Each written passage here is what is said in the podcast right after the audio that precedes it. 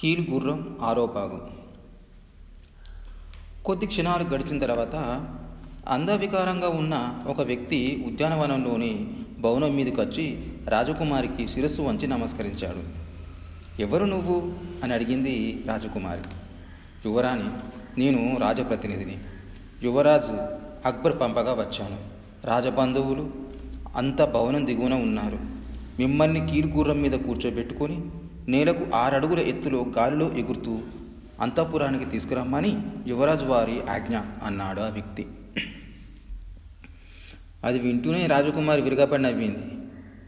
ఏమిటి? నువ్వు రాజప్రతినిధివా ఇంత అందవికారంగా ఉన్నావు పైగా వృద్ధుడివి. యువరాజుకి నువ్వే దొరికావా?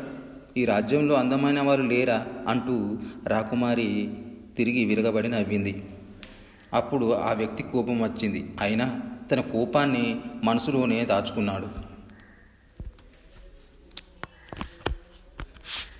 అతను వినయంగా ఇలా అన్నాడు యువరాణి ఈ పరిషా దేశంలోని అందమైన కుర్రవాళ్ళకు అందమైన కన్యలు కనిపిస్తే అమాంతం లేవనెత్తుకుపోతారు.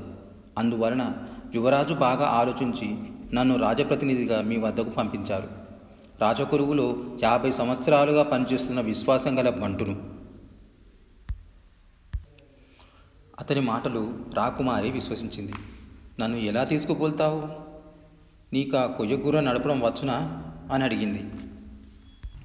యువరాజుకు నేనంటే ఎంతో నమ్మకం.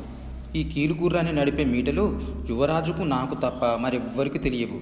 రండి మిమ్మల్ని అంతఃపురానికి తీసుకువెళ్తాను అని చెప్పి ఆ వ్యక్తి చప్పున కీలుగుర్రాన్ని అధిరోహించాడు.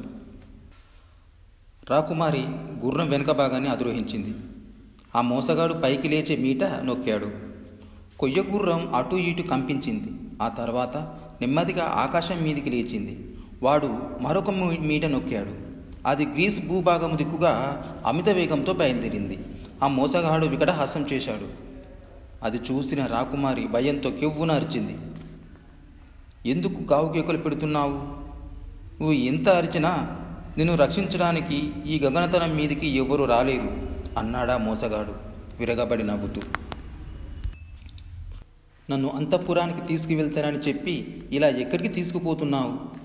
నువ్వు యువరాజు పంపిన రాజప్రతినిధి కావు మోసగాడివి అన్నది రాకుమారి ఏడుస్తూ. వాడు గంభీరంగా ముఖం పెట్టి అవును నేను మోసగాడినే. ఎవరి వలన నేను మోసగాడిగా మారానో నీకు తెలుసా? చెబుతాను విను. ఈ కీలు గుర్రానికి సృష్టికర్తను నేను. దీనిని నా విజ్ఞానంతో తయారు చేశాను. ప్రతి ఏటా వచ్చే పండుగలకు అపురూప అపురూపమైన అద్భుత వస్తువులు బోకరిస్తే కోరిన కోరిక తీరుస్తాడు సాబర్ చక్రవర్తి. నేను కీలు గుర్రాన్ని బోకరించాను. ఏం కావాలో కోరుకోమన్నాడు. యువరాజు చెల్లెల్ని భార్యగా కోరుకున్నాను. దానిని చక్రవర్తి అంగీకరించాడు. అయితే యువరాజు నిరాకరించాడు. కీలు గుర్రాన్ని పరీక్షిస్తానన్నాడు. గుర్రం పైకి వెళ్ళే మీట చూపించి వదిలేశాను. యువరాజు మరణిస్తే రాకుమారి నాకు దక్కుతుందని భావించాను. కానీ యువరాజు క్షేమంగా తిరిగి వచ్చాడు అంతేకాదు నిన్ను తీసుకొచ్చాడు. మీరు ఈ దినం ఉద్యాన భవనం మీద దిగడం కల్లారు చూశాను. చాటుగా పైకి వచ్చి యువరాజు చెప్పినదంతా విన్నాను. అతని వేలితో అతని కన్ను పొడవాలని నిర్ణయించుకున్నాను. అతడు అటు వెళ్ళగానే రాజప్రతినిధిగా తయారయ్యాను. ఆ తర్వాత ఏం జరిగిందో నీకు తెలుసు కదా? ఇప్పుడు నువ్వు నువ్వు నాకు సర్వాభరణాలతో లభించావు. నా కీలుగుర్రం నాకు దక్కింది. ఇంతకంటే అదృష్టం ఇంకేం కావాలి? అంటూ నవ్వాడు పరిశీలన విజ్ఞాని. సాహార్ రాకుమార్కి దుఃఖం పెళ్ళిపికి వచ్చింది. అలాగే కీలుగుర్రం మీద సొమ్మసిల్లి పడిపోయింది. అది చూసిన పరిశీలన జాతీయుడు భయపడిపోయాడు. ఆమెను క్రింద పడకుండా ఒక చేత్తో పట్టుకున్నాడు. ఎక్కడైనా తోటలు ఉద్యానవనాలు కనిపిస్తాయేమోనని తల వంచి భూమి వంక చూశాడు. నేల మీద ఒక చోట పెద్ద ఉద్యానవనం ఒకటి కనిపించింది. అక్కడ నీళ్ళు ఉండవచ్చు.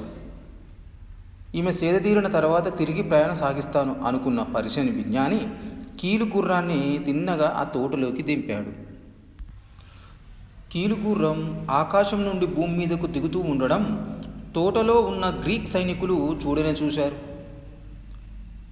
కీలుగుర్రం నేల మీద దిగగానే వాళ్ళు కత్తులు బల్లాలు పుచ్చుకొని వచ్చి పరిషన్ జాతీయుణ్ణి నహార్ రాజకుమారిని కీలుగుర్రాన్ని తీసుకువచ్చి తమ ప్రభు ముందు హాజరుపరిచారు.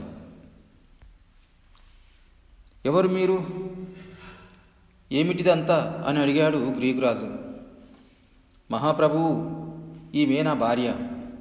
మొదటిసారి ఆకాశగమనం చేస్తుండడం వల్ల కళ్ళు తిరిగి మూర్చపోయింది నీళ్ళ కోసం కొయ్య గుర్రాన్ని ఇక్కడ దించవలసి వచ్చింది ప్రభు అన్నాడు పరిచయం జాతీయుడు. గ్రీకు రాజు ఆ మోసగాడి మాటలు నమ్మలేదు. తల తిప్పి నహార్ రాకుమారి వైపు చూశాడు. వీడి మాటలు నమ్మకండి పెద్ద మోసగాడు. నన్ను నమ్మించి కీలుగుర్రం మీద దూరదేశాలకు తీసుకువెళ్తున్నాడు అని చెప్పింది రాజకుమారి. గ్రీకురాజు కోపంతో పర్షియన్ జాతుల్ని కూడాలతో కొట్టించి కారాగారంలో పడవేయించాడు. ఆ తర్వాత కీలుగుర్రాన్ని ధనాగారానికి రాజకుమారిని అంతఃపురానికి పంపించాడు.